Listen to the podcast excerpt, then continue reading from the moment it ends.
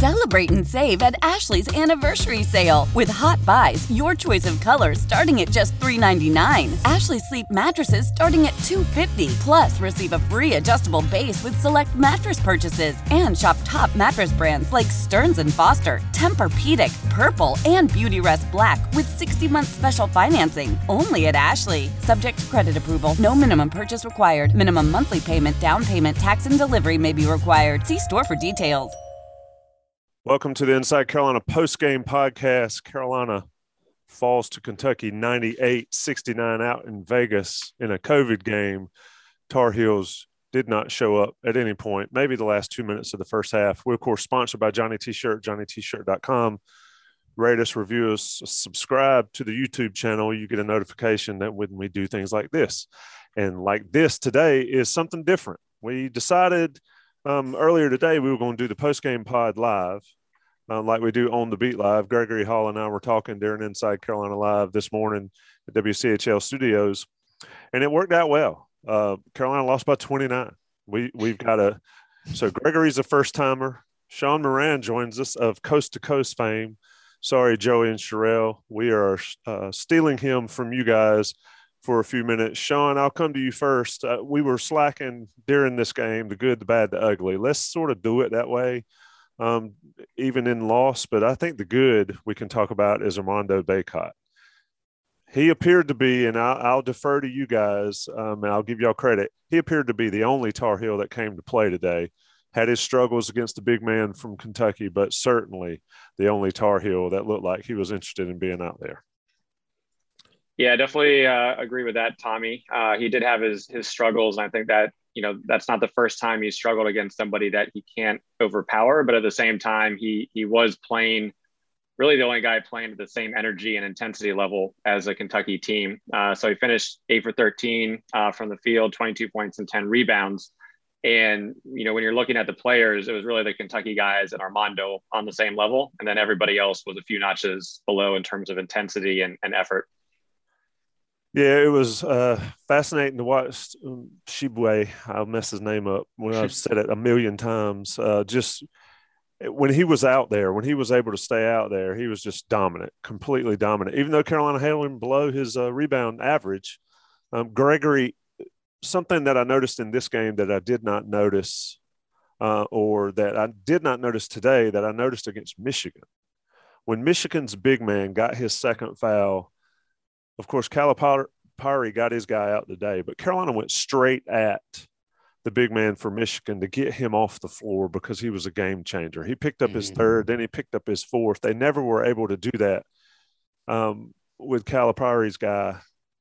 It was the difference in the game, really. Or was it? Because Kentucky looked awfully good even without him on the floor. Yeah, I think UNC had the luxury in that Michigan game where their guards were firing on all cylinders at that point. Um, and this one, when Tshiebwe went out, Armando also kind of came out because he had picked up his second foul. Um, and so then it was just a matter of trying to get everyone else trying to go, and it just wasn't happening. Um, so UNC, I mean, they they took a little bit of an advantage with Tshiebwe out. Um, they made that run late in the second half, but it just goes back to the intensity factor here where Kentucky was just the better team for almost the entire 40 minutes. Um, and them being the better team isn't necessarily talking about their level of talent, but talking about how they played the game. Level of talent and this, it didn't matter. Um, and it was they obviously had more than UNC did today. I mean, Walker had um, more than his season average at halftime. He was just exposing RJ Davis on the defensive end. Um, so just when Tshiebwe went out, UNC tried to get their guards going and they couldn't get it.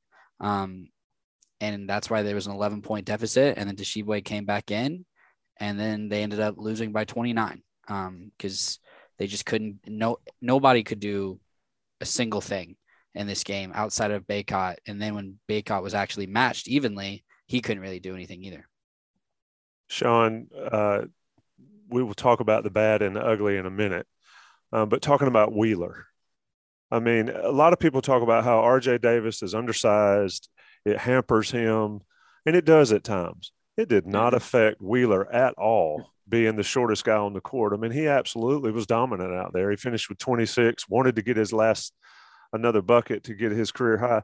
But not only did he have 26 points himself, he had eight assists. Just a complete yep. dominant performance by the little guy. Well, I think uh, you know that was one of Kentucky's keys going into the game was was looking for Wheeler, and they thought if Wheeler could get going, that would open things up for the team. Uh, they also knew that there is going to be, uh, you know, in, in, today's age, in the analytical age, the mid range is is frowned upon. Uh, but Kentucky knew that they were going to have ample opportunities in the mid range, um, and and they definitely took advantage, especially Wheeler uh, hitting hitting several early on, and you know you saw UNC at the very beginning just playing really five you know five feet off of him, which you know obviously packs the paint a little bit, but I think it it also takes the edge out of the defense where you're not maybe mentally as engaged as you are if you're you're really up guarding the guy, and it also makes it easier uh, for him to to kind of put pressure on and and attack and you know, we were talking when we were talking about the difference in the game. You know, that I think it was a second or third possession. He he picks up RJ.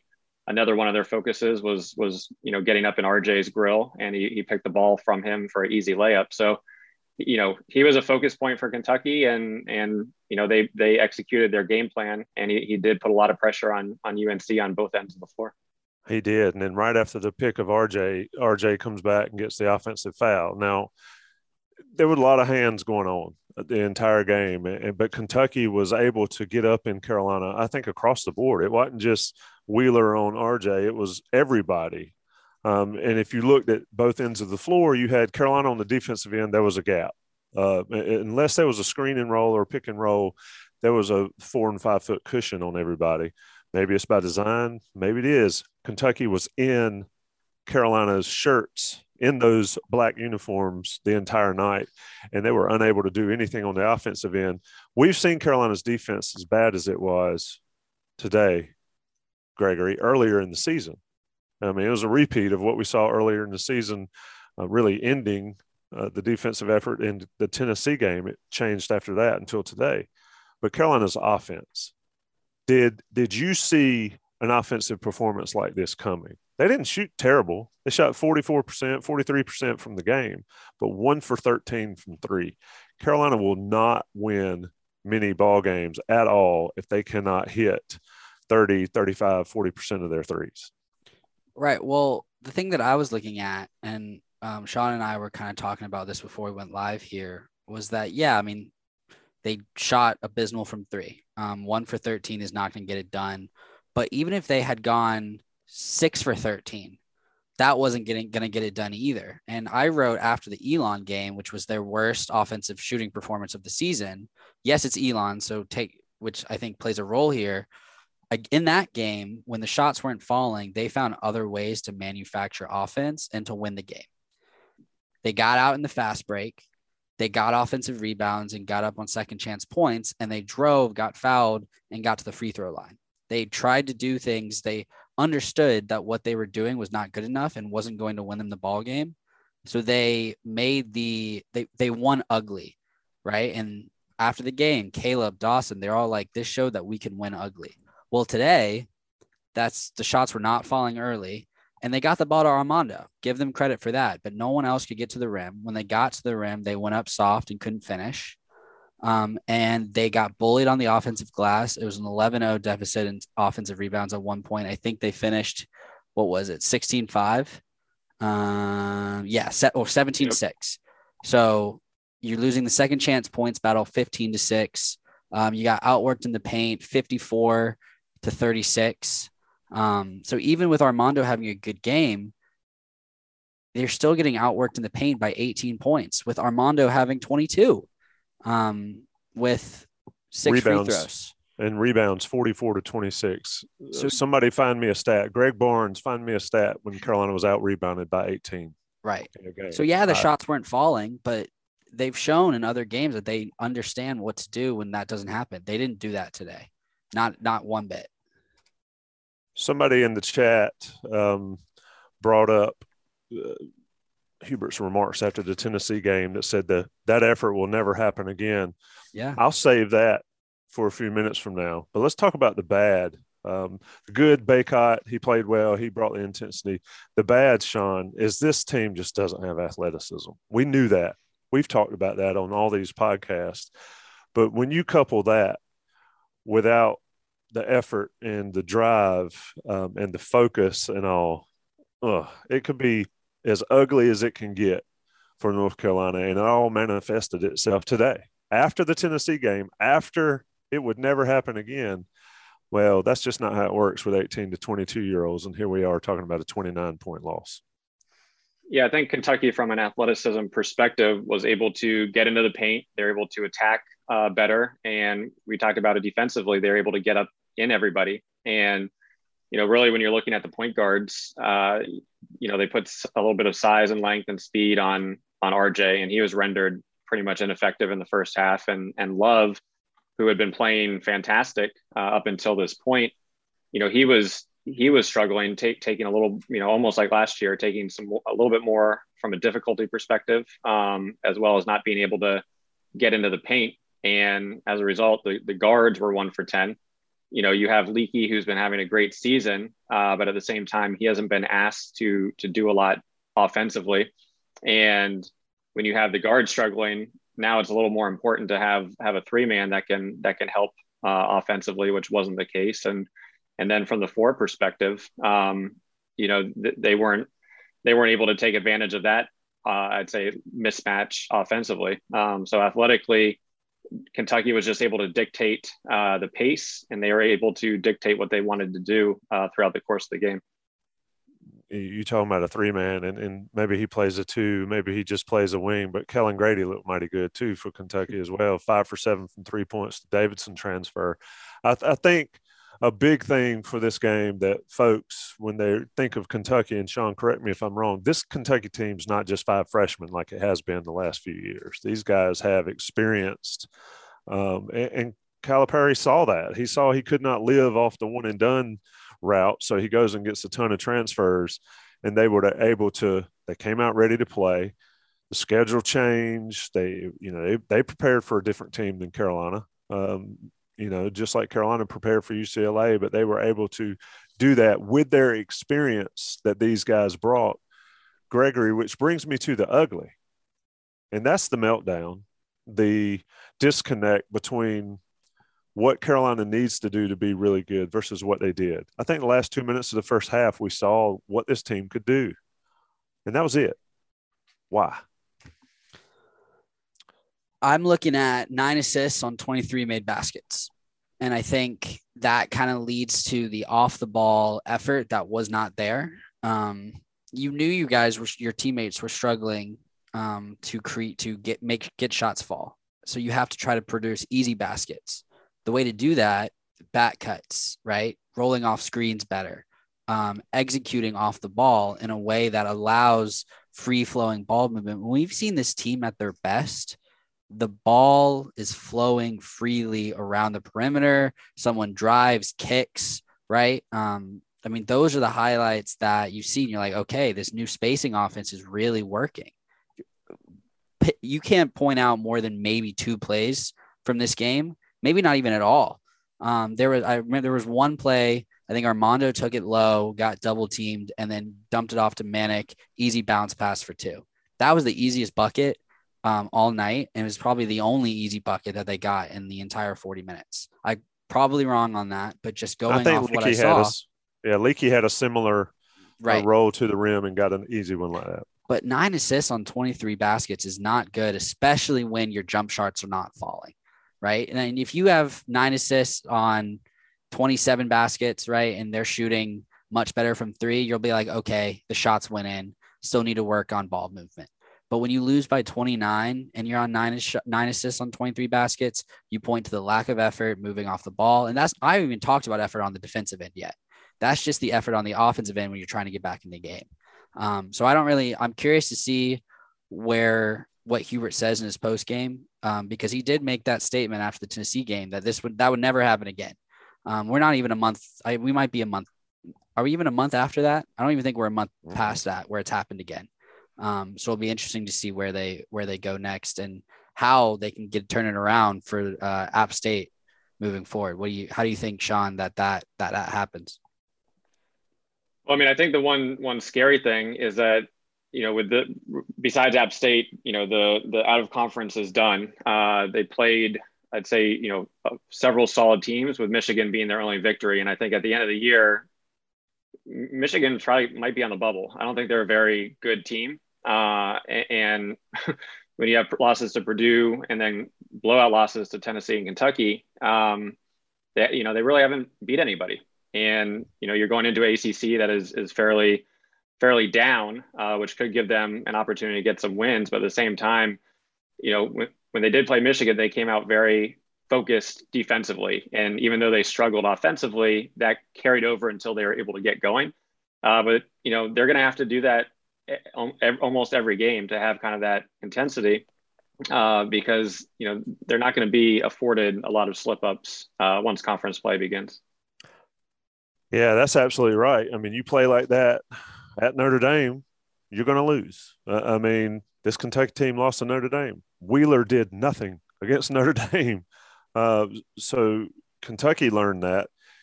Sean, the the issues that I see the athletic, athleticism is not going to change. It's just not all year. I mean, you can play Dunn and Styles and get some more athletic guys out there, and they got a little bit of run today, but I don't see it changing too much over the course of the season. What is correctable, you would hope, is what we're talking about here the effort, the intensity, uh, and the being ready to play. And Greg, Gregory made a great point.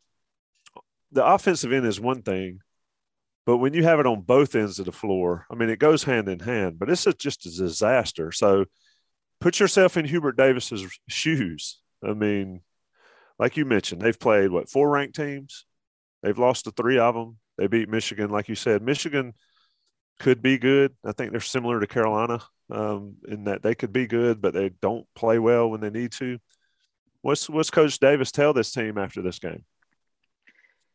Well, I mean, knowing Coach, Coach Davis, obviously he'll be, you know, still being positive in general, but once again, it's it's another wake up call. Um, you know, I think once again, it was a lack. You know, those those are coachable things in terms of, of focus and intensity. Uh, you know, they they only won one four minute stanza the whole whole game, and it, it was really that second second one from you know the 16 minute to the 12 minute where they got score outscored eight nothing. Um, and I think part of that is is it's you know he says it's still a young team. You know, some of that is is maybe taking a time out and and trying to get in the guys early on rather than you know letting them play out and it's it's too late. Um, you know, but what you know what is he going to do? You know, I think one thing I would like to see is is just a longer leash on on Kerwin. I know he he has not really done anything this year. Um, he had a turnover in the first half this game, and I, I still think with his shooting you know, this could have been a game where you knew the guards were struggling and you bring him in, get him a few shots, and maybe he gets going and he's kind of that spark plug that is needed. But I still think, you know, he's going to be a guy that they can hopefully lengthen the leash on because he is such a scorer, but at the same time, he seems to be in Hubert's doghouse and is not a contributor uh, this year. Yeah, D'Marco Dunn played more minutes than Kerwin did. And D'Marco, I mean, D'Marco looked solid in his minutes that he was out there, but you can't tell me he produces a larger he has a higher potential for a spark than Kerwin does, regardless of how Kerwin's. I know Kerwin has not played well so far this season, um, but still, it, it's something we'll watch. I mean, people are talking about the plus minus on the message boards. I'm looking at it here on the stat sheet. Uh, it's never going to be good when mean, it's uh Bacot's minus 27 he put up 22 points you know? Garcia minus 32 Caleb Love minus 30 who's got the best one? Dunn's at uh, zero. yeah D'Marco Dunn uh, in his nine minutes he's at uh, uh, zero. Even. So that's the best on the it's, it's unbelievable. Let's wrap this one up. Carolina Falls to Kentucky App State coming up then Virginia Tech who's another good team who has not played well so, what's there to accomplish, Gregory? I, I mean, the, the, lack of whatever we saw there is just inexcusable. That can't happen. Uh, I mean, that just cannot happen from a Carolina basketball team. Now we've seen it at least twice against decent teams. I don't think Tennessee or Kentucky are elite. They certainly made Carolina made them look elite, and maybe they will be at the end. But Carolina stands at eight and three, not bad record but with no quality wins going into the ACC play after App State. I'm worried. Obviously, coming out slow in the first half was an issue, but I'm worried about more figuring out why coming out in the second half was the exact same way that you came out in the first half. Figuring out why that happened because that shows just no fight. Um, you're down 11, fine. You're down 11, but you're 0 and 7 from three. There is potential to come back and win that game just based off of that those facts alone.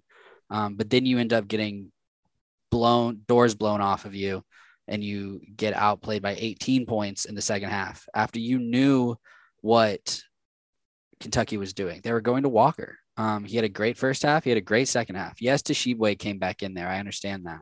Um, but still, I, I, that's what I'm looking at and trying to figure out before the next game and next couple of games is why was the second half, why did the second half energy match the first half energy when the first half energy was that bad?